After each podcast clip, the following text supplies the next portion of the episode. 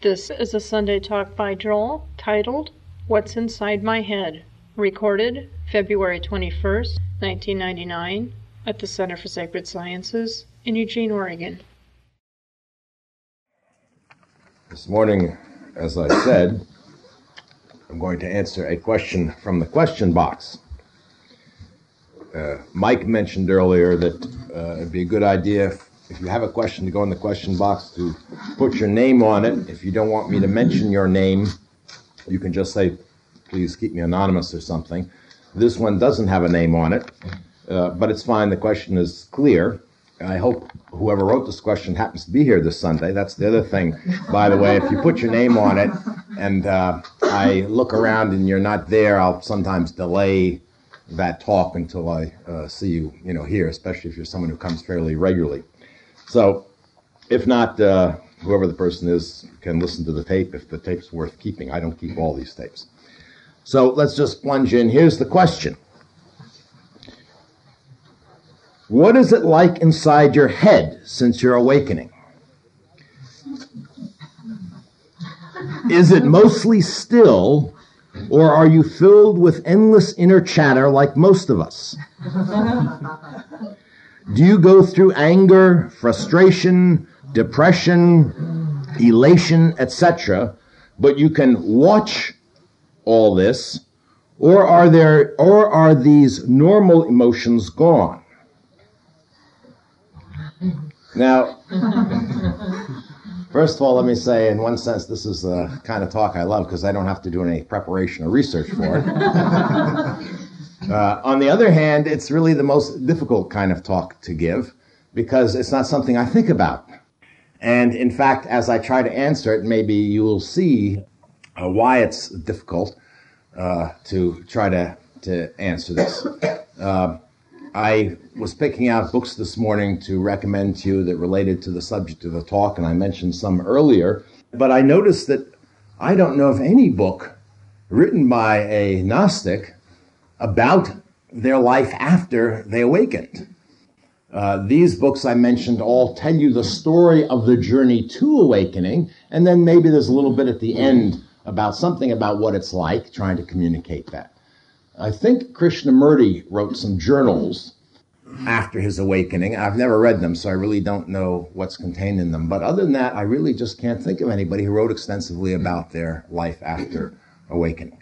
And there's a quite a good reason for this. In one sense, there is no life after awakening.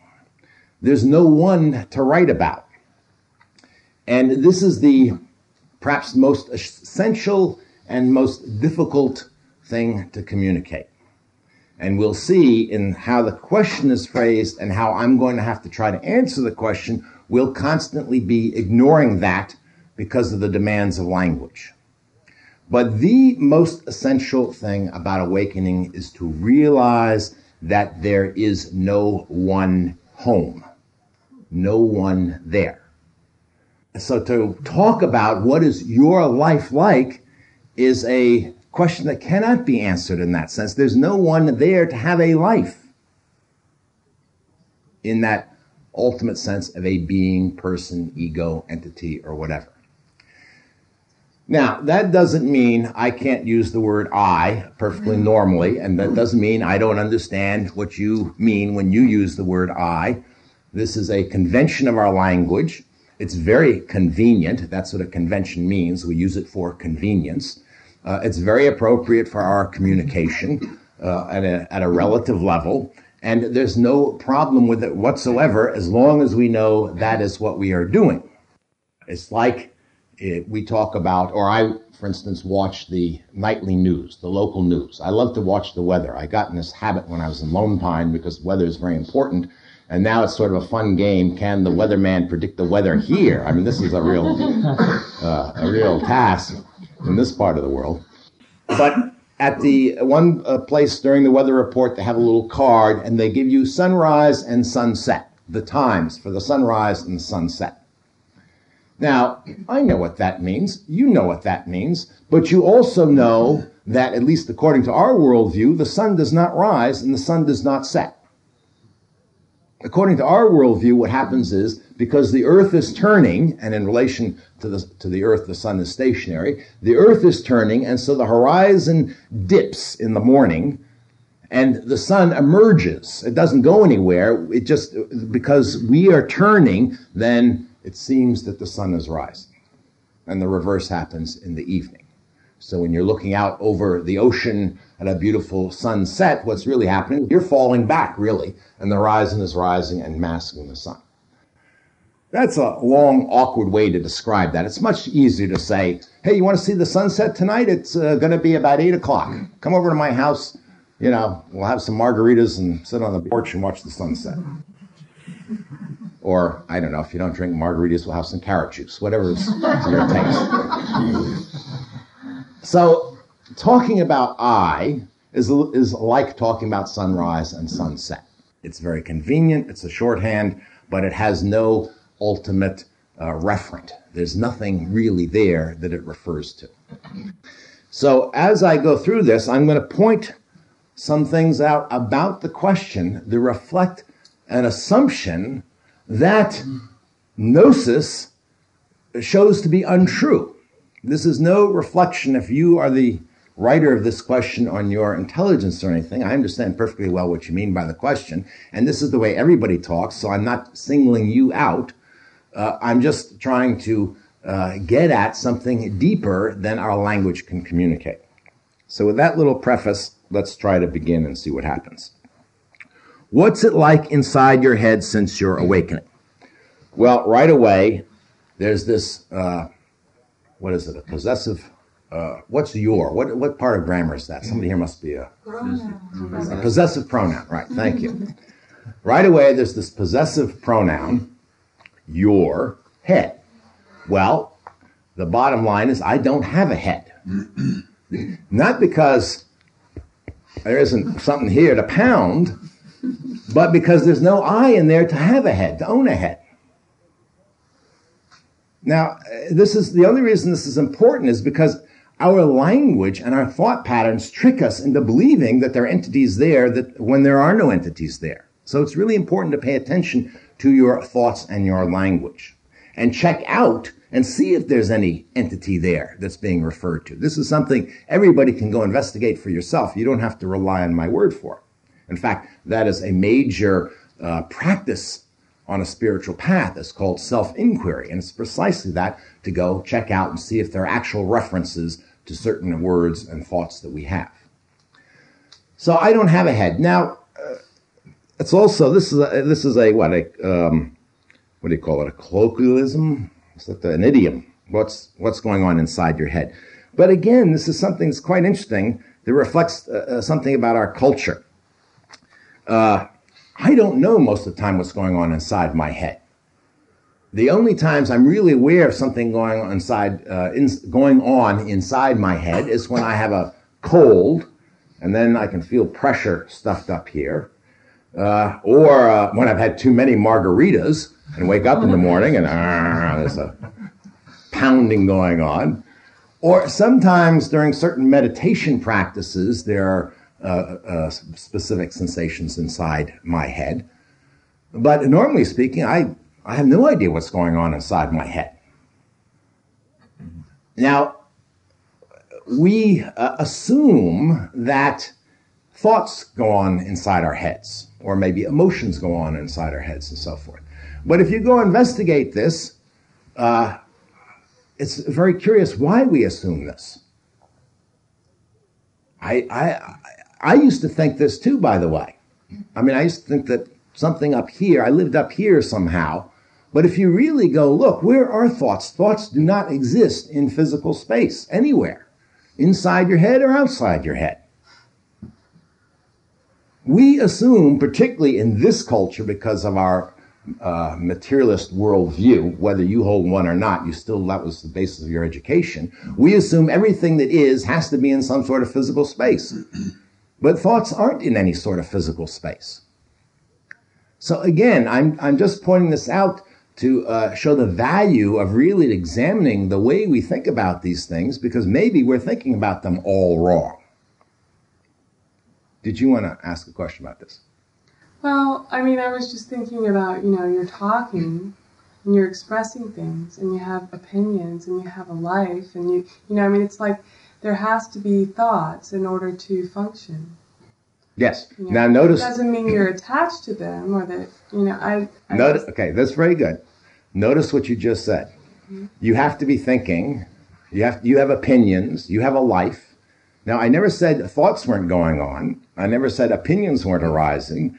I never said a life, if you want, in terms of a biological life, isn't being lived. But there's no you doing it or owning it. So it's not. about ownership. Hmm? It's about ownership. Well, it's about is there anyone to own? Is there anyone who owns any of this? Do you see what I mean? We talk about uh, our heads, our hands, our bodies, but who is it that owns your head, your hands, and your body? And again, something to go look for. I mean, go look for in your own experience. See if you can actually find anyone or anything or any being or whatever there that owns all this or any of this, let's put it that way. So, what's it like inside your head since your awakening? Well, there's no I to have a head, and very little goes on inside this head, and it's mostly rather dull. It's, it's pressures and things like that. But I know what the questioner means by the question, so it's not that I'm going to avoid the question uh, based on these hair splitting technicalities. what the questioner means is what happens to thoughts, emotions, and things like that? Are they the same or are they different? So the question goes on. Is it mostly still or are you filled with endless inner chatter like most of us? Well, certainly true that there's much more stillness as opposed to chatter. It's easy for that chatter to subside because that stillness is always there. It's not a, it's not really a dichotomy. Is there chatter or stillness? The stillness, the silence is always there. And that's something that is discovered in awakening. And by the way, it's something that can be discovered before awakening. It's one of the reasons we practice meditation. You can begin to tap into that before a full awakening. And you realize there's stillness and silence is sort of the ground state. And the chatter and the thoughts arise out of that and dissipate back into that. And once you realize that, you don't have to work to become calm and still and quiet. All you have to do is stop churning those thoughts.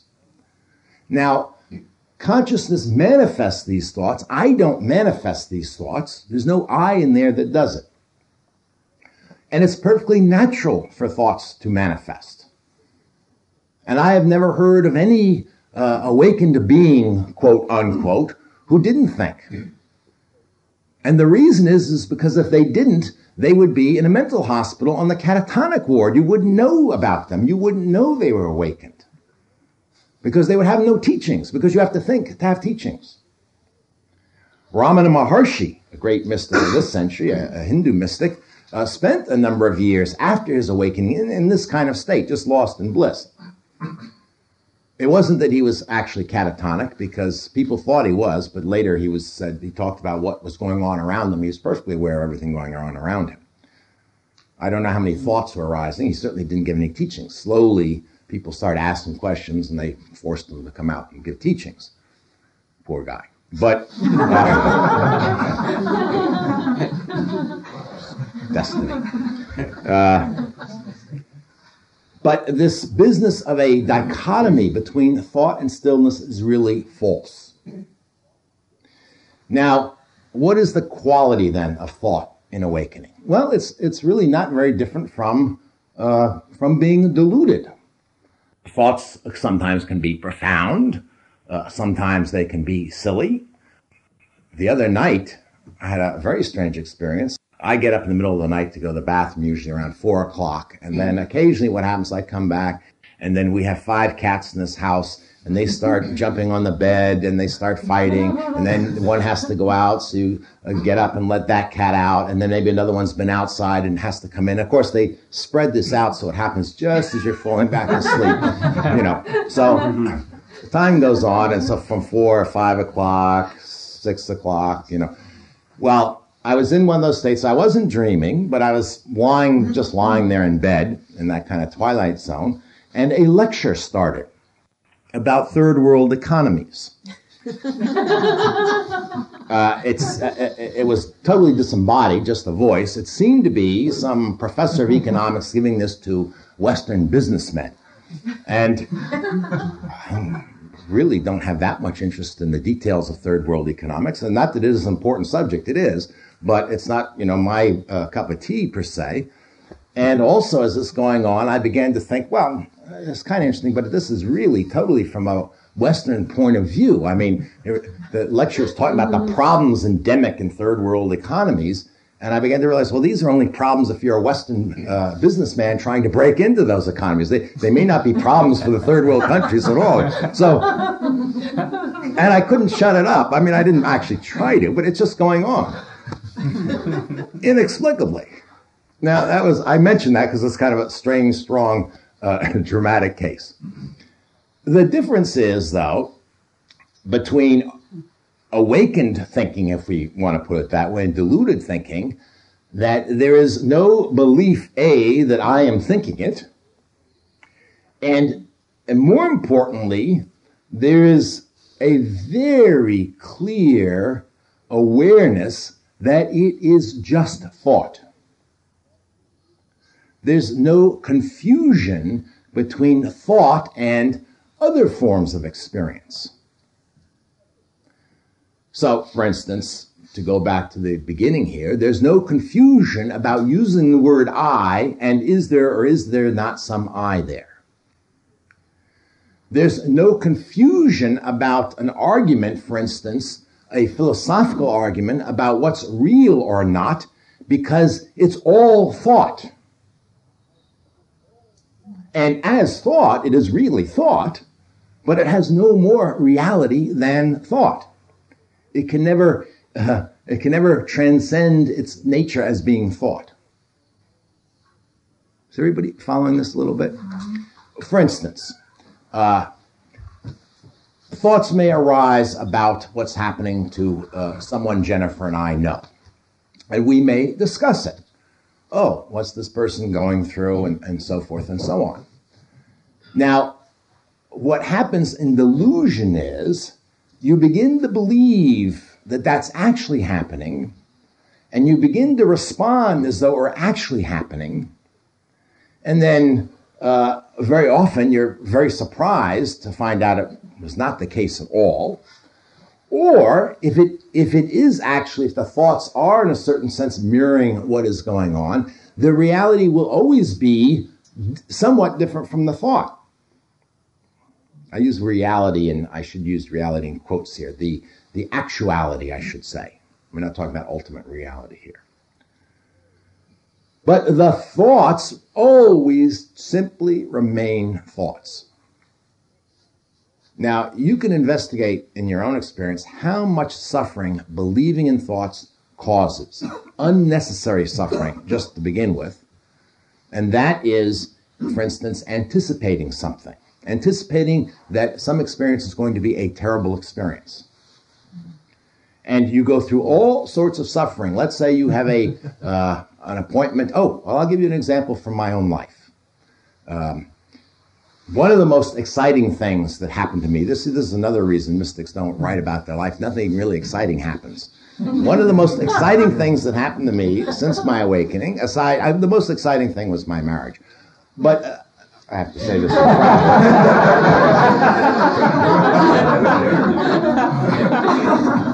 Second to that was probably this gallbladder operation I had a number of years ago, which some of you have heard a, a lot about because I like to use this as an, as an example.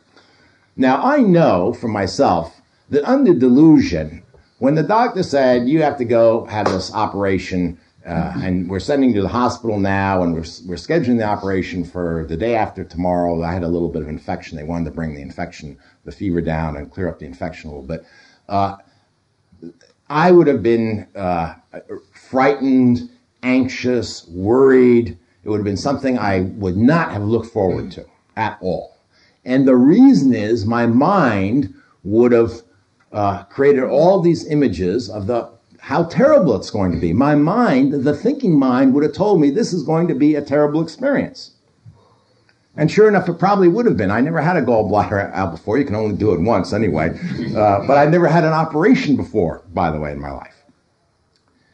In this case, the mind still kicks up you know, little thoughts like that, but I was looking forward to it.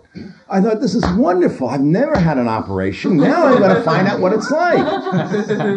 and it was, by the way. It was really, I said, one of the most exciting things happened. I've seen a lot of movies and uh, TV stories, and they, you know, they rush the person into the operating room on the gurney, and sometimes they put the cam- uh, camera on the gurney and they show you the lights going by and people's faces. All that I'd seen in the movies. And now it's happening to me. I said, wow, yes, this is great. I got into the operating room, and there was the surgeon who uh, I, I don't even know if I'd ever met the surgeon. You know, he's got a mask on. But there's my uh, general practitioner. He's there in the room, too. I didn't expect him. And I said, oh, uh, Dr. Copperman, hi, how you doing? And the room looks like the... Um, the what the command deck of a Star Trek of uh, what's that the Enterprise, you know. I mean, it's really fascinating. It's this, it's this like dark cave with all these lights and dials and machines and stuff. And I started asking about all the, you know, what's going on and this and that.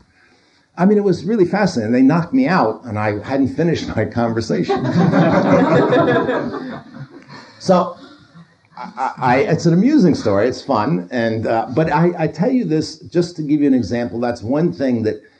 Oh, this is different. You see, this is different than what it would have been before. It's not like what it would have been before. It's not that thoughts don't arise. It's that I don't necessarily believe what they're telling me. They remain just thoughts. Other than that, as I said, all kinds of thoughts can arise. They can be very concentrated thoughts. They can be, in a certain sense, directed thoughts. They're not directed by me. They're directed by the circumstances. So the circumstance is I have to give a teaching on, uh, as I did last week, on a Sufi saying. So I go back and I look through my files and I find nice quotes and I organize a little teaching. Again, you see, I keep using the word I, but there's no I in there doing this. It's a response to circumstances. It's just an arising. Sometimes doubt arises in thought about what's what. Don't know what to think. Forgive me, Jennifer, but this sometimes happens, you know, in a relationship.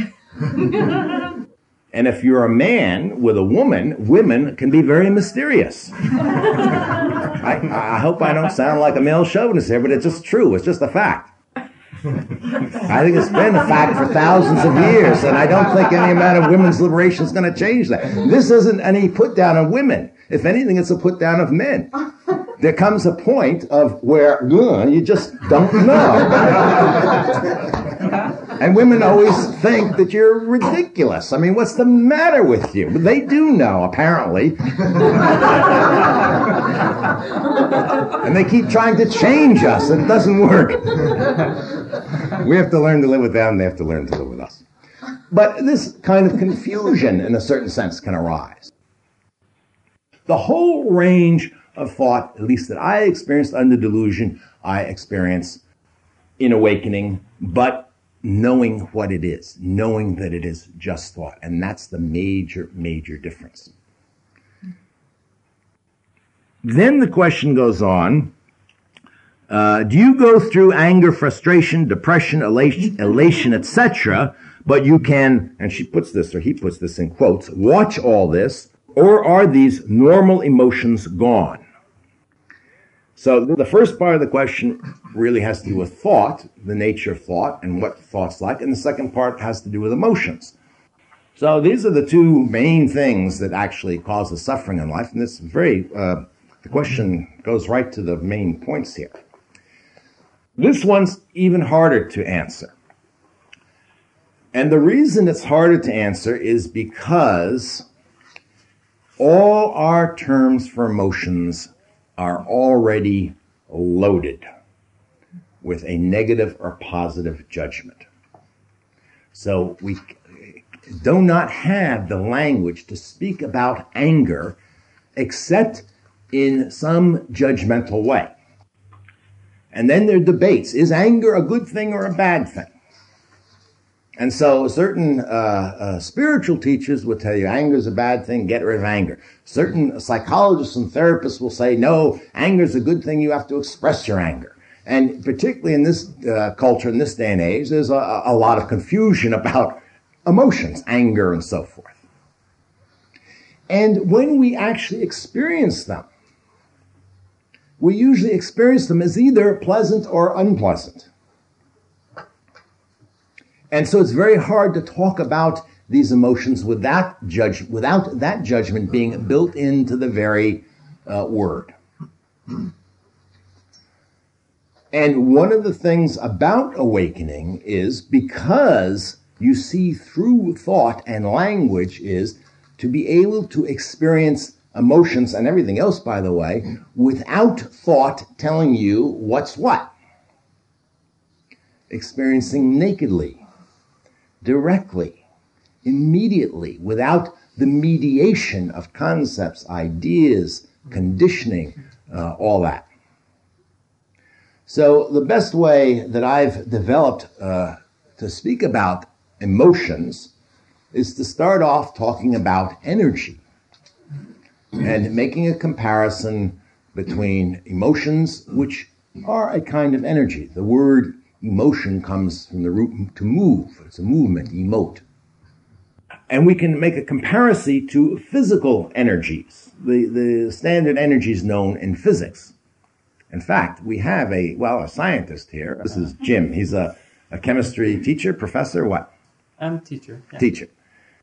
Now I'm going to ask you to name me some kinds of energies. We're just talking about physical energies that you would talk about with your class, for instance. Um, chemical en- energy and potential energy, Mm-hmm. uh, electrical energy, um, magnetic, electromagnetic energy, Uh-huh. nuclear energy, Uh-huh. um, strong forces, weak forces, gravitational energy. Uh-huh. Um, Where does heat fit in? heat is yeah heat i can just take um, temperature of vibration of molecules vibration movement Okay. actually All heat right. is movement All right. You see, you've, you've become more sophisticated when I was going to high school. We had radiant energy, and uh, so I remember from my high school right classes. radiation light energy Okay, light energy. Right. Okay. Anyway, so now you've named about half a dozen or more different kinds of energy, right? Now, would you tell me which ones are good and which ones are bad? They're all great. They're all great so, uh, emotions are energies, and they don't have to be good or bad. We can make judgments about them, by the way. You know, being a, a Gnostic doesn't mean you have to suspend your judgment and become a dodo. Because, but we judge not the energy, we judge to what use it's put. Just like we would judge uh, electrical energy. If we use it to light our houses, we think that's good. If we use it to torture people, we say that's bad. It's nothing to do with the electricity. There's nothing inherent in the electricity that's good or bad. And the judgment, good or bad, is always relative to some context. That's why it's called a relative judgment. It's not an absolute judgment. Within some context, then it's good. And within another context, it's bad. And sometimes we switch. Sometimes we think it's great. We have all this electricity and we can light our houses and we can light our streets and we can do all this stuff. And we begin to realize, oh, wait a minute, it takes a lot of fuel to generate that electricity. And we're burning all this coal and we're polluting the air. And suddenly it doesn't seem so good anymore. And that's another reason it's relative. These judgments change over time in different contexts. So then, what would it be like to simply experience emotion as just pure energy? Well, uh, you could think of it as different kinds of energy, but they're all really the same energy. Is this true in physics too? Fundamentally, it all comes down to different Yeah. manifestations of the Right, same. Yes, right. right. In fact, all our range of emotions are manifestations of the same energy, the same movement. Sometimes it moves very quickly and sharply. Sometimes it sort of spreads out and uh, moves slowly. Sometimes it moves uh, in, in great waves. Sometimes it just moves in little ripples. It's all the same thing going on. As just pure energy, it's all enjoyable. If you didn't have this energy, there would be no biological life whatsoever. And I, I stress this because some people really think enlightenment is about not experiencing any emotions. And their idea of being enlightened is uh, this very stoic idea. It's to become like stone. and you will be able to sit up there and all sorts of awful things can go around around you and they won't bother you because you won't experience any emotion. It's totally false. This is the ideal of the ego. The ego would like to be invulnerable. The ego would like to have a life enclosed in one of those uh, force fields, you know, from Star Trek, you know, where you can uh, enter a battlefield and no, no arrows, nothing can reach you. That's really the ego's idea, to be invulnerable. The ego would like to be God, and, and I'm talking about the old Jehovah kind of God. The ego would like all that power, the ego would like to be invulnerable and everything else. In fact, many people's God is just a projection of what their ego ideal would be. But, but, you know, that is not life. That is not fun to be a stone. I don't think so anyway. It's not a uh, an ideal to try to emulate, and it's very dangerous in your spiritual practice if you go around trying to repress and suppress your emotions. You'll end up being in worse trouble than you were just being an ordinary deluded being. You'll end up being a neurotic deluded being. Well, most of us are anyway, but you'll just be more neurotic. It's very important to be able to check behavior that arises out of conditioned emotions that we already judge to be bad or whatever because we don't know what we're we don't know what's going on and for instance anger usually expresses itself in a way that's harmful to others and so harmful to ourselves by the way and so until we learn about emotions it's very important to be able to check the behavior that conditioned behavior that comes out of anger that aggressive harmful behavior that's very different than getting rid of the emotion. And in fact, being able to check that emotion is what allows you to start looking at it. Because one of the things about emotions is very interesting under delusion. We don't like them. Almost all of them we really don't like. The reason we strike out at somebody when we're angry is to get rid of that feeling. We don't like it. So we can dissipate the energy, we think. So we lash out. This is shows you don't really like that experience. Interesting, the same thing with desire. Desire arises, and right away we want to satisfy it. Whether it's for an ice cream cone or for sex or for whatever. We rush out to the store to get an ice cream, to eat the ice cream to make the desire go away. We don't uh, enjoy the desire. So if you if you check these habitual conditioned responses, it gives you an opportunity to be with that emotion, that energy, long enough to really see what's going on. So, in all spiritual traditions, there are recommendations to check the external behavior, but it's not about eliminating the emotion at all. Not at all. So, this is a very important point uh, to, to, to remember it's also, in a more secondary way, it's also very important to get rid of this idea that enlightenment uh, is a state in which no emotions arise, because that means every single uh, teacher that you ever meet is going to disappoint you.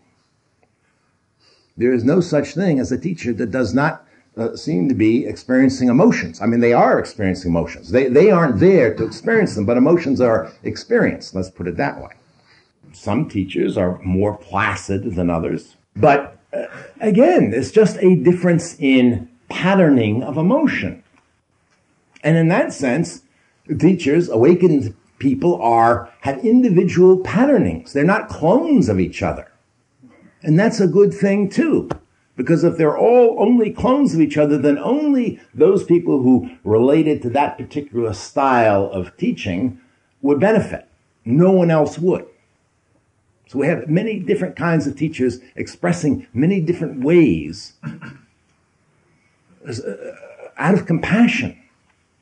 Because there are many different kinds of people with many different twists on the basic delusion. The basic delusion is the same. But boy, uh, people are very creative about how to weave it into things. So this is very important. Now, specifically, the questioner says, can you watch all this going on? The, the two things, do these things arise and you just watch them or are they gone? I've actually answered the first part uh, first. They are not gone, these normal emotions. Now, there are some emotions which I call echo emotions, or somebody once uh, uh, came up with a better word, self-referential emotions that do not arise anymore. Loneliness is one. You can only have loneliness in, in reference to some entity, some being, some individual. So, uh, if you are, in a sense, everything because you are nothing, there's, there's no one or, or way to be lonely. In fact, one of the things about my awakening was to, and I had been lonely often in my life, was to realize, oh my God, how can you ever have been lonely? Look at all this. This great display of love all around you all the time. It's like a big love affair, this cosmos. How could you ever have been lonely? How deluded you were. Blah, blah, you see. So loneliness is one of those things that just disappears. It's impossible to be lonely. Sometimes there is an impulse to be alone. You want to just withdraw, re- re- retreat someplace and have things, the outer circumstances become quiet and let the mind quiet down and, and whatnot. This is a normal pattern of human behavior. In our particular culture, when this arises in a lot of people, they interpret it as depression. Oh, I shouldn't be feeling this way. What's the matter? I don't feel like being with people. I don't feel like doing anything. Something's wrong with me. And I, and they get on the phone with their shrink, you know, and come in, have the, uh, a session and get some, uh, what do you give for depression these days? Prozac. Prozac. Now, I'm not saying this is the only cause of depression. I do personally think there is a biological basis of, for depression, and I'm not against anybody taking Prozac. But I think that a lot of our normal depression comes up from a misinterpretation of a wisdom built into this body mind being that says, hey, it's time to withdraw. It's time to pull back. You watch the whole rest of creation and it all goes through this cycle of withdrawal and return. From the seasons to the rotation of the day and night, animals, the hibernation, our own sleep, waking. It's a perfectly normal thing to happen. But if, again, if your mind interprets what's going on as something negative, then it does become negative. And then it becomes pathological. You more you're fighting it, the more the wisdom of the body mind is saying, hey, let me go for a while here. And the more you're saying, oh, you got to be on the job. And suddenly you're in a big conflict and, you, you know, you have tremendous suffering. I used to go through what I called black moods, which were basically depression, about twice a year, I think. And for about three or four weeks, it was almost a cyclic kind of thing. I would fall into these, well, that's what I call them for myself, black moods. I didn't, I didn't really diagnose it personally as clinic, clinical depression, but certainly today you would say it's depression. This went on all my life. It, it got more severe after my teenage years, and, and some, uh, in some situations, if I had more stressful kind of job or work, it would become more noticeable. And I always thought there was something, a problem with this. And then I never, uh, you know, went to shrinks about it or took any medicine, but it was something I had to live through. I knew that it was going to end in a few weeks. And so I just sort of make the best of it and live through it. After waking, I realized, oh, no, this is perfectly normal. This is what the, this is just the rhythm of this particular body mind's life. Guilt is another self-referential emotion that vanishes. Guilt needs an I in there to have been bad, done something wrong. Now, I, again, obeying the conventions of our language and so forth, first of all, I can feel sorry that something that arose out of this body mind uh, hurt somebody else. And so, uh, you know, there's a feeling of, oh, that's too bad. And I would say, I didn't mean to do that. I is still just conventional. What I'm saying is that I recognize suffering's going on here. And I recognize that it's, it's coming out of this relationship and I'm perfectly uh, capable of turning around to Jennifer or anybody else and saying, Oh, gee, I'm sorry. I didn't mean to hurt your feelings. That's very different from guilt. There's no blame in that. There's just trying to re-establish communication. There's acknowledgement of experience, and there may be a, a noting and saying, oh, well, this person is sensitive to that, even though maybe I didn't mean to hurt their feelings. So let's try to remember not to do that again. It doesn't always work, believe me. But there's, you know, that's part of that uh, remorsefulness and saying you're sorry. That's different from guilt. Guilt is saying, gee, I guess I must be just such a terrible person. I can't do anything right. Or I did something that I can never uh, make up for. So bad, so terrible that there's nothing I could do to make up for. If you have feelings like that, look into them. That is pure ego. That you, I, am so important. I can do something that the whole cosmos could never forgive me for. uh, uh, Catherine of Siena, yes, Catherine of Siena, great Christian mystic, said there's only one uh, sin that cannot be forgiven, and that's despair. And as long as you're in despair, uh, God can't reach you. Because, she said, despair is your believing that your darkness is greater than God's mercy. How arrogant that is, if we want to talk in those theological sorts of terms. You see what I mean? So, uh, if you find your mind telling you things like you are totally worthless or you've done something that can never be forgiven, don't just buy into what your mind is telling you. Just look at those thoughts. Those are just thoughts. They are not true. So now we see a little bit how thoughts and emotions can work together, and though we're talking about them separately here. Actually, our thinking is what uh, causes our thinking about emotions is what causes problems with emotions, and then they generate more thoughts, and we get in this uh, cycle that goes round and round. That's what awakening breaks out of. So emotions still occur, thoughts still occur, but that uh, that habitual conditioned pattern that sets up something that looks like it's real never takes on that reality again. Thoughts and emotions can still chase each other and all that, but it never it never starts to jump off the screen. It's like going to a movie and having tremendous emotions generated by the movie and excitement and even thoughts about the movie and all that. And the movie, if it's done well, and that's the art of making movies, I used to be in the film business, is to make them as realistic as possible in the sense that you believe them, you're sucked in. But that movie can never jump off the screen and be reality. And that's what our delusion's all about. We get sucked into that movie and suddenly we think, oh my God, this is really happening. And so enlightenment awakening is realizing that it is a movie, a wonderful movie, but it never becomes more than the movie.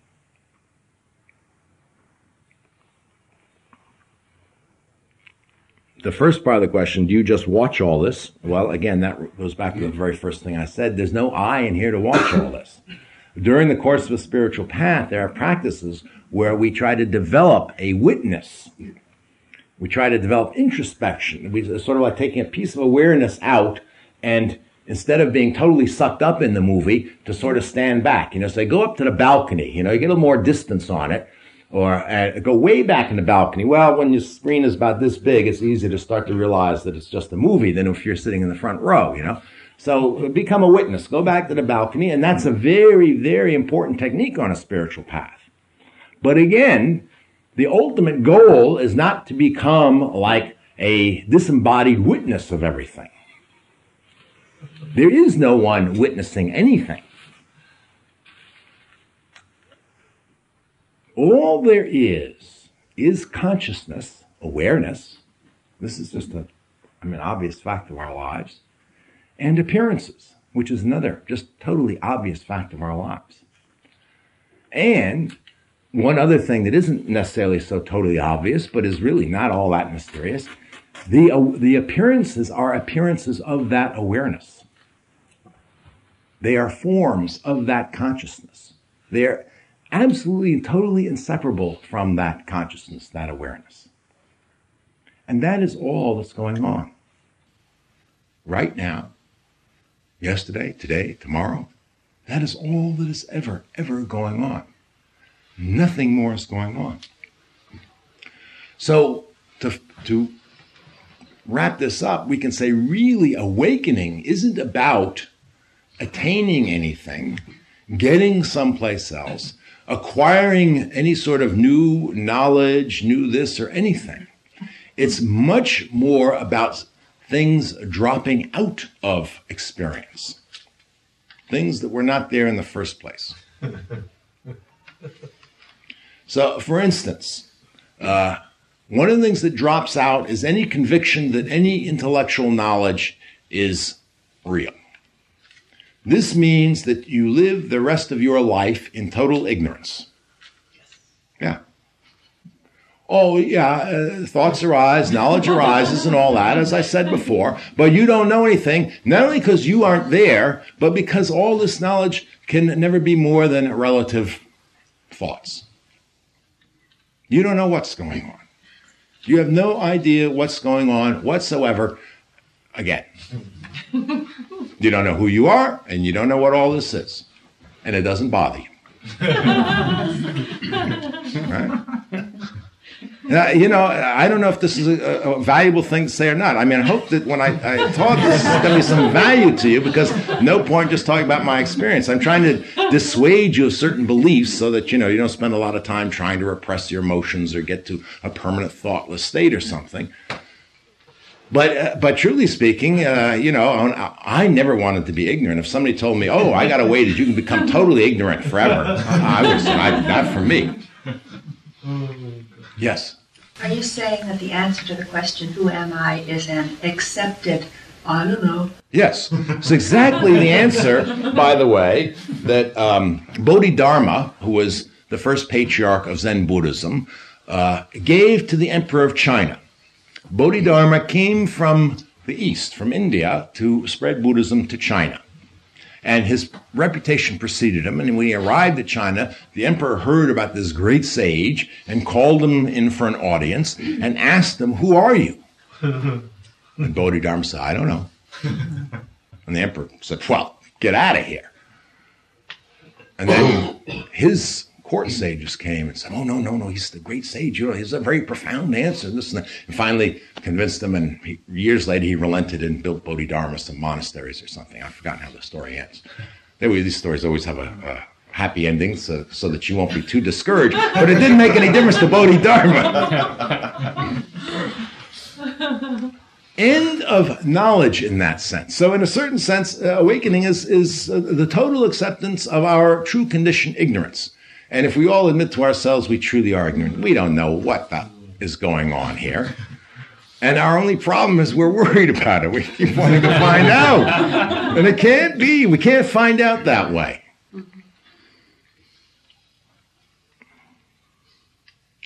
Oh. And then it's because there's an absence of I, there's an absence of a story about I. Now, in one sense, as I often say, then this whole cosmos is like a big drama to you. A wonderful, great movie, a symphony, a, a performance of some sort. Very close analogy. I can't think of a better, a closer analogy. And that's the enjoyment of it all. But for a, an awakened person, at least in my case, there's no personal story in all this. And this is something, again, very different. I spent my whole life shaping and reshaping my personal story mm-hmm. or trying to find out what it was, trying to sometimes invent it, trying to sometimes discover it, like, please tell me, what am I supposed to be doing? Uh, you know, always worried about my personal story. And all the world then had to fit into my personal story, one way or another. There's my soulmate. Ah. End of Act One. Boy meets girl. What's going to happen next? so, whatever was happening, this was a constant problem, a constant. And you know, the story would never quite hold together. I could never really make it work.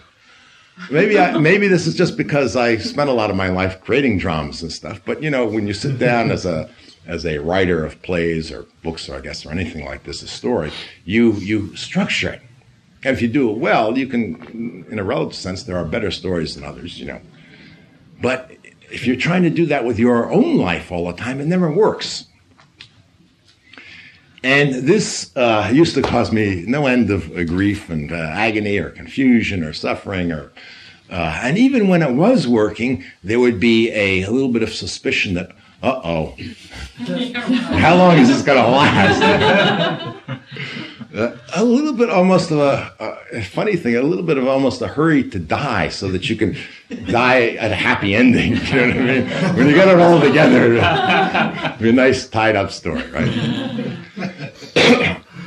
I wrote in my book, uh, and that's the word that came to my mind at the time, that awakening freed me of all destinies. And really, what that means, it freed me of all stories, of all sense that there was something I had to do to live up to. And one of the, uh, actually, a line that occurred to me on the eve of my awakening was from a old, um, uh, I see Alzheimer's setting in. What's his name? Bob Dylan, an old Bob Dylan song. And the line is, it's a, a tagline of the verse or something. It's all right, Ma, I got nothing to live up to. You know how freeing that is? You know how freeing it is to not know anything and have nothing to live up to. It's total relief. It's put your burdens down, children, you know? I mean, oh, really? I don't have anything to live up to? Wow. All my life, from whatever sources, culture, parents, teachers, school, somewhere in there was always, again, related to the story, something I had to live up to, some destiny I had to fulfill to be free of all destinies, to be free of all stories. And finally, and you've heard me say this before, but this is perhaps the most crucial one. It's the letting go, the release, the absence of seeking, specifically seeking for happiness. And this is related to stories. In every story, a good story, the hero or heroine is seeking something. When you go to uh, drama one, that's the first thing you learn. The hero or heroine has to have some objective. They have to be seeking something. And maybe it's they're seeking to avoid a problem that comes to get them.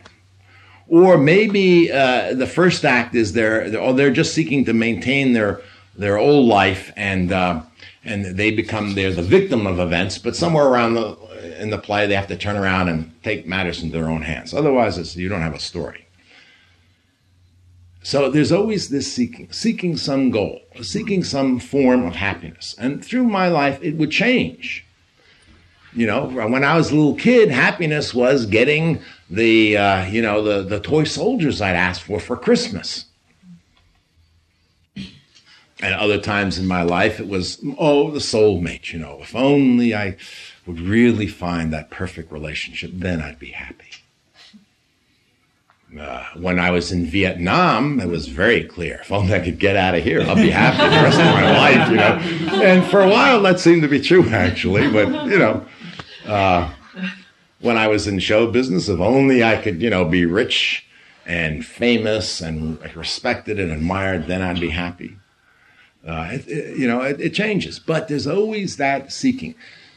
Every morning of my life, I woke up, and this wasn't a conscious thought, but my day was planned around what I would do that day to become happy. From the littlest thing, like what clothes I'd put on, so I'd look attractive if I happened to be in that mode, uh, to what I'm going to have uh, for breakfast. You know, uh, this is going to make me happy. Should I have the uh, waffles or, or, should I have the the uh, eggs? You know, what's going to make me happy? And the, this is the crucial difference. That search comes to an end because in awakening you realize happiness is already there. There's no reason or need or purpose or point to go look for it. And in fact, in the very motion of looking for it, in a certain sense, you are running away from it. In the very turning away from what is present right now, right here, from this display exactly as it's rising, exactly as it's performing. That very turning away is causing the gap, and then the, then you then there's a little gap of separation. It's a little bit of pain and irritation, and then you turn more away and more away, and it grows bigger and bigger. And the more you run away, the, the, the stronger it becomes. So one of the whole tricks about a spiritual path is Stop seeking happiness out there or in the next moment. Surrender that. Give that up. Take my word for it. You can't get it that way. Mm-hmm. Uh, and one of the reasons a lot of people go on a spiritual path is because they get to the point where they realize, I'm never going to get it this way. That's usually a crisis. It was in my life. You know, after I'd uh, you know, gotten my soulmate, gotten the job in Hollywood, gotten all this, I still wasn't happy. I thought, well, my God, I'm never going to get it. And so it can be a big crisis, but that can be a great opportunity for you. Forget it then. You already are a loser. You've already failed. You've tried and tried and tried. Stop. Now just looking to see what is actually going on in the moment. Just turn your attention right now. And then you spent all this time running away, and now you start working your way back. And there's painful things to go through on the way back, but you start working your way back. And as Andrea, my uh, my firstborn uh, awakened student, said so eloquently the very day she was the first time she was explaining this to us at uh, the end of the retreat. She said, and then it's like subject and object come together in a bow. And she brought her hands together just like that in the bow. And that really says it all. So, that's my talk for this morning. And if anybody wants to ask some questions or make some comments, I'll throw the floor open. Yes? I have a question. In, in um, what you were just saying about, you know, basically being in the moment and that's where the happiness is.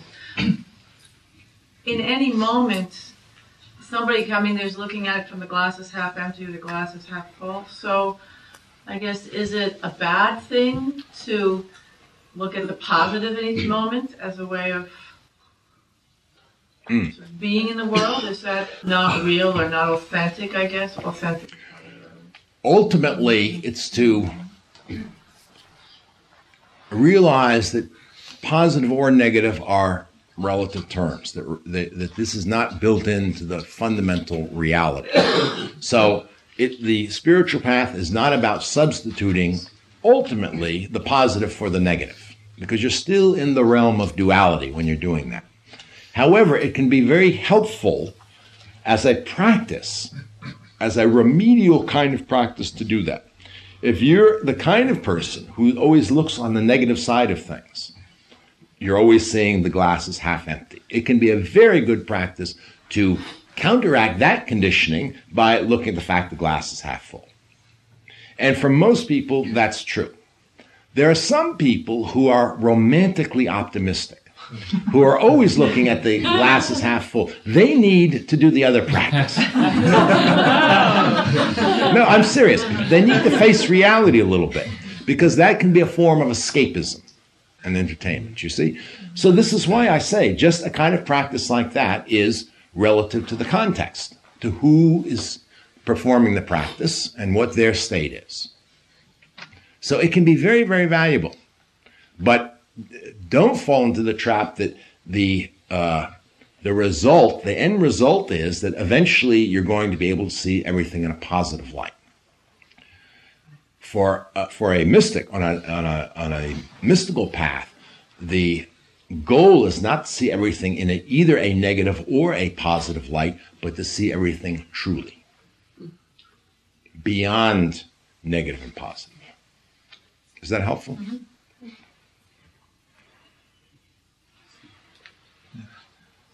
Who? Oh, yes. When you speak of, of consciousness, what is it? Nothing. a no thing. Consciousness isn't a thing. You tell me what is consciousness.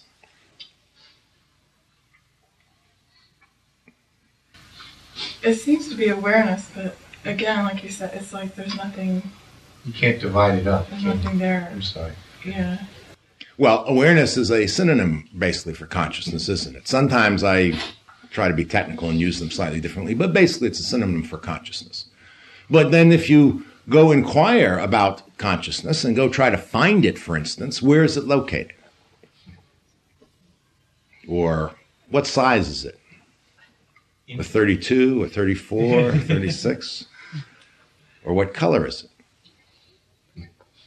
Well, see, I, you're shaking your head and you're right, but really the trick is here, because this can be a practice, is to really examine consciousness.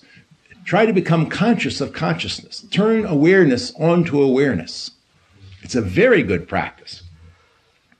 A lot of things to observe about consciousness in terms of what passes and what stays. You these are things to check out, by the way. Just don't take my word for them. Otherwise, if you just understand this intellectually, it really won't do you any good. If you make it a practice, it's very valuable. You watch all phenomena arise and pass away. Maybe they hang around for a while, but eventually they pass away. Whether they're thoughts, whether they're emotions, whether they're uh, sights, sounds, any sort of experiences. And you can experience them arising and passing away and that's very valuable too. You know, often they, they're gone and we, we, we sort of blanked out. We didn't notice things arising or passing away. We sort of lurch from, you know, time to time, moment to moment. But it's very, it's very helpful to try to become mindful of all this, how this stuff actually unfolds. And then a very interesting thing happens. If you keep observing, you'll never observe awareness arising or passing away. You'll never observe consciousness arising or passing away. And then maybe you begin to get a little hint of what the Upanishads meant when they said Brahman is the eternal among things that pass away, the consciousness of conscious beings.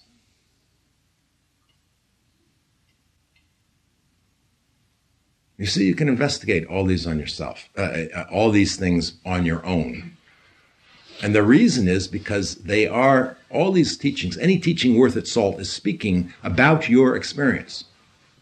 And so you are your own laboratory. So if you want to test the teachings, just look to yourself and find out if they're true.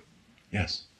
Um, one of the things that I know I do and a lot of people do is uh, to seek comfort, wanting to be comfortable. Uh, since your awakening, has comfort been a motivator for you? Sometimes, yeah. All things being equal. Mm-hmm. sure. You know, this this this old donkey is uh, likes warm rather than cold, and so all things are equal. The body would rather be in a nice warm bed than sleeping out on the cold desert. But happiness does not depend on that. You know, it's sort of a I don't know if they're built in biologically, genetically, culturally conditioned. Some people I notice like the cold rather than the heat. my wife, for instance. so these things aren't absolute. I know that, you see. So, you know, I come home and I'm comfortable. And she says, God, it's roasting in here. I'll open some windows. Or I come home and freezing. I go around turning the heat up. I don't tell her always because I get a little, little bit of comfort going. Anyway, but I'm joking here, but again, you see, it's in the spirit of a game.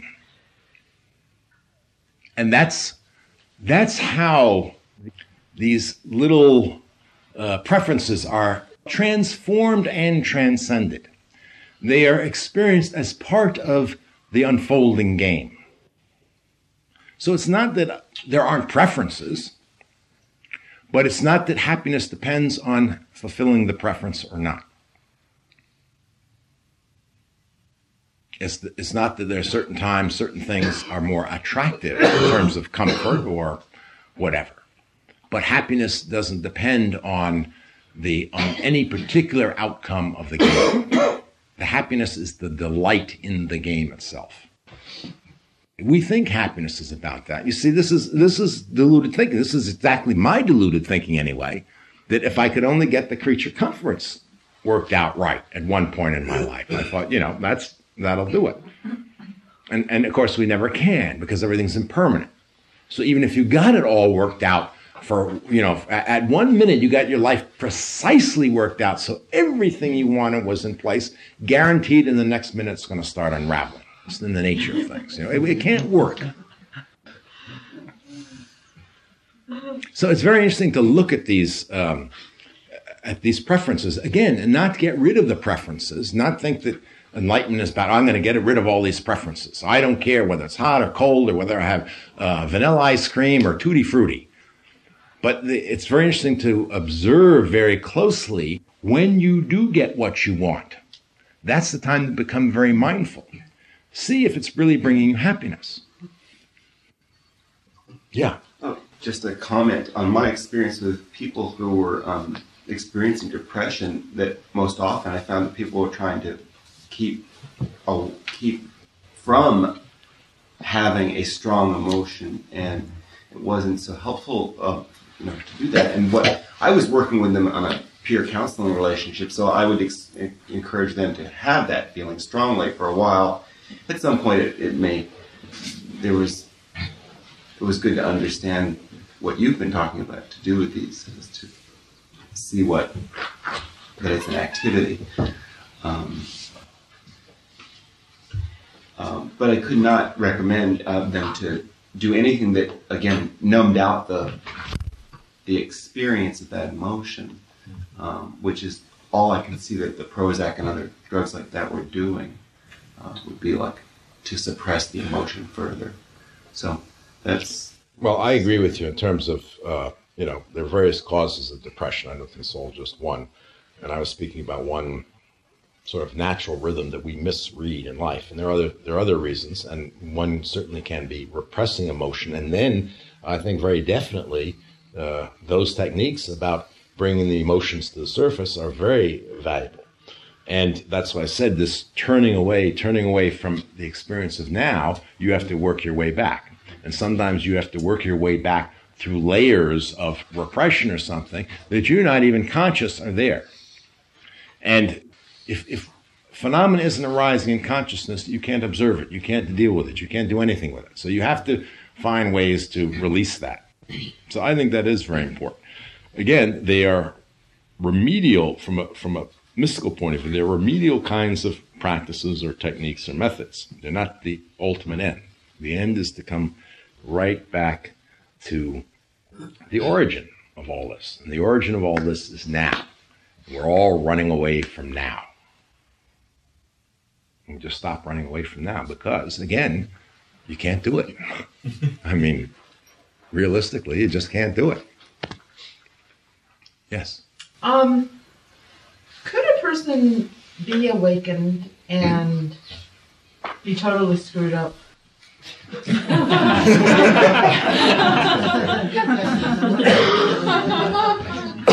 um, to be screwed up, you have to be screwed up from somebody's point of view. There's no such thing as ultimately being screwed up. Yes. So we have various choices here. Could somebody be totally awakened and be screwed up from your point of view? Yes, they certainly could. I'm sure they are. There are people. could they be uh, fully awakened and be screwed up from um, one of their disciples' point of view? Uh, maybe not. Their disciple may know all the things you know about them, but the disciple thinks that they're wonderful. Uh, could they be uh, completely awakened and be screwed up from my point of view? Uh, they couldn't they could only be screwed up in relation to what I would consider compassionate uh, means and skillful teachings. So I might think that somebody's teachings are screwed up. But you see, to be totally screwed up doesn't have any meaning aside from one perspective or another. And for a fully awakened being to be totally screwed up is uh, in that sense, a contradiction of terms. A fully awakened being isn't a being, so there's no one there to be screwed up. Now, I will say this the final authority of enlightenment is your own. You and only you can know that you are enlightened. You and only you can know that you're not there. I know that sounds paradoxical and doesn't make any sense. And, and more importantly, then, you and only you can know if seeking for happiness has come to an end. So, if seeking is going on, by my definition, you're not enlightened. But how do I know? I mean, I don't know nothing about you or anybody else. You see what I mean? So people could be doing crazy things, not because they're seeking happiness. I don't know. They could be crazy wisdom teachers from a, a different tradition that uh, and they, their actions could be very compassionate. I, I mean, this this judging uh, another person, are they awakened or not? I know this goes on around here all the time. Ooh, do you think so and so is awakened? What? Uh, it's the, the, only relevance it has to me is uh, really do I think that they are a skillful teacher and that their being awakened makes that then even more valuable. I wouldn't even send somebody to, uh, to as or recommend somebody to an awakened person who I didn't think was a skillful teacher. So, in a certain sense, I'm not as interested in whether they're awakened or not. I'm first interested that they're a skillful teacher. Then, if I think they're awakened, then then they really will be a powerful teacher. I think. Do you see what I mean? Yeah, yeah, I do. But so could maybe this is the same question. Could someone have a serious psychopathology and be awakened? Yeah. Well, uh, like you mean like be a paranoid schizophrenic? Something like that. Yeah. Yeah. Well, you know, I just don't know enough about uh, these pathologies. As far as I know, being a paranoid schizophrenic means that part of what it means is you think people are plotting against you. Well, if there's a you there for people to plot against, then by definition, you're not awakened. Or some people think that they are have grandiose delusions that they're, you know, the second coming or they're Napoleon or something like that. Well, that's certainly not uh, awakening. There's someone there for them to be. Well, you know, I just finished reading Wilber's latest book. Uh-huh. he just like his spectrum of consciousness. It's like he harps and harps throughout the whole book that there are these different strands of kind of psycho spiritual development. Right. And so you can be like way. I'm not sure if he actually said you could be fully awakened or if he even thinks that there is a fully awakened versus some other lesser awakened or partially or sometimes awakened. But um, so he seems to promulgate that there's like these strands of development and there's all these emotional psychological things and you could be way over way high on the richter scale of spiritual but your emotional psychological life is still not together at all. And that can happen simultaneously. So well, that's again, kind of what i'm getting yeah but again you have to this is the whole thing about thought. This is a scale of values it doesn't exist out there in the universe someplace. It has. To, what's the context of this? Do you see what I mean? From whose point of view are you uh, not well balanced? From a therapist's point of view, he looks at that person and says, "Gee, that person doesn't look very well balanced. Maybe you should come no, back to therapy." No, no, wait a minute. I think. Stop. Uh-huh. it seems like, from the from that person's point of view, that they are suffering themselves and causing a lot of suffering to those around them. That would be like one kind of a test, I think. I mean, it's, I think in Oh. general, when we look at people, a lot of us would agree, yeah, this person is really screwed up in various ways. I mean, there's there's a lot of agreement. in this culture, but you go to another culture and you won't find that kind of agreement. You'll find people behaving very bizarrely, and they are not thought to be screwed up. So it's it's relative. It's not that we shouldn't make those judgments, but we have to recognize they're relative, and you can't you can't you can't put that scale on on the absolute. I mean, they they, they uh, it's mixing apples and pears. Now, let me just say this: uh, I would consider going to a therapist under certain circumstances. Let's say Jennifer and I weren't getting along, and and it it was something about our patterning, how we respond to each other, and so forth. And uh, and she said, "Let's go to a marriage counselor," you know, and I would say, "Sure, let's do that." So, and the marriage counselor might be able to point out ways that we are failing to communicate. Do you see what I mean? Assumptions that we're making about each other, and so forth. And it might be quite helpful. But that's that's going to a therapist not to become straightened out for a specific end, for you know, for a goal. And that's going to a therapist to learn skills in communication. So I'm not objecting to uh, to the idea that an enlightened person might not even go to a therapist or something and so forth. I'm objecting to this how our minds pick something like this person screwed up. What does that mean? It doesn't mean anything except in relation to somebody else's view of the situation or their own view of the situation. They might think I'm screwed up. Part of the problem of delusion is people think I'm screwed up. You're not screwed up, but I mean, if you believe you're screwed up, then we have to start and work with that basis. Do you see what I'm talking about? So, when we're talking about awakening, all I'm saying is the the core, the essence of awakening is not a thing. It doesn't, it can't be uh, put into a spectrum of consciousness. It can't be captured on a scale. It can't be compared to other things like that. It's off the map. Maps are very useful, but you can't capture awakening and stick it on a map and, and put it in a spectrum.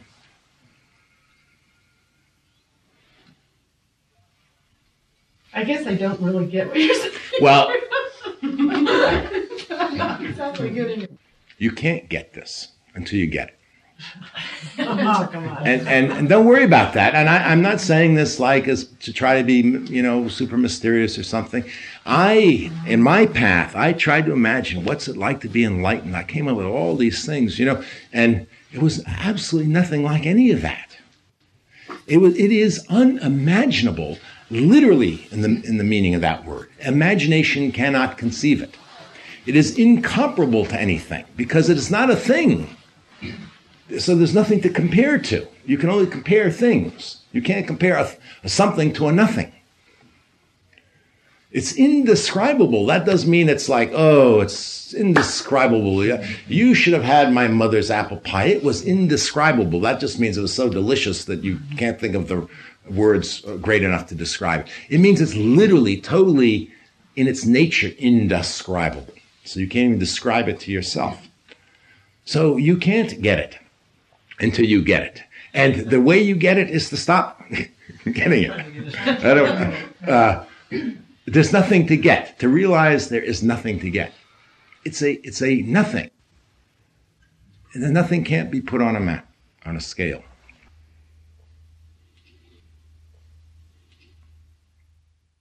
Let's bring the formal part of the meeting to a close. And until I see you again, peace to you all.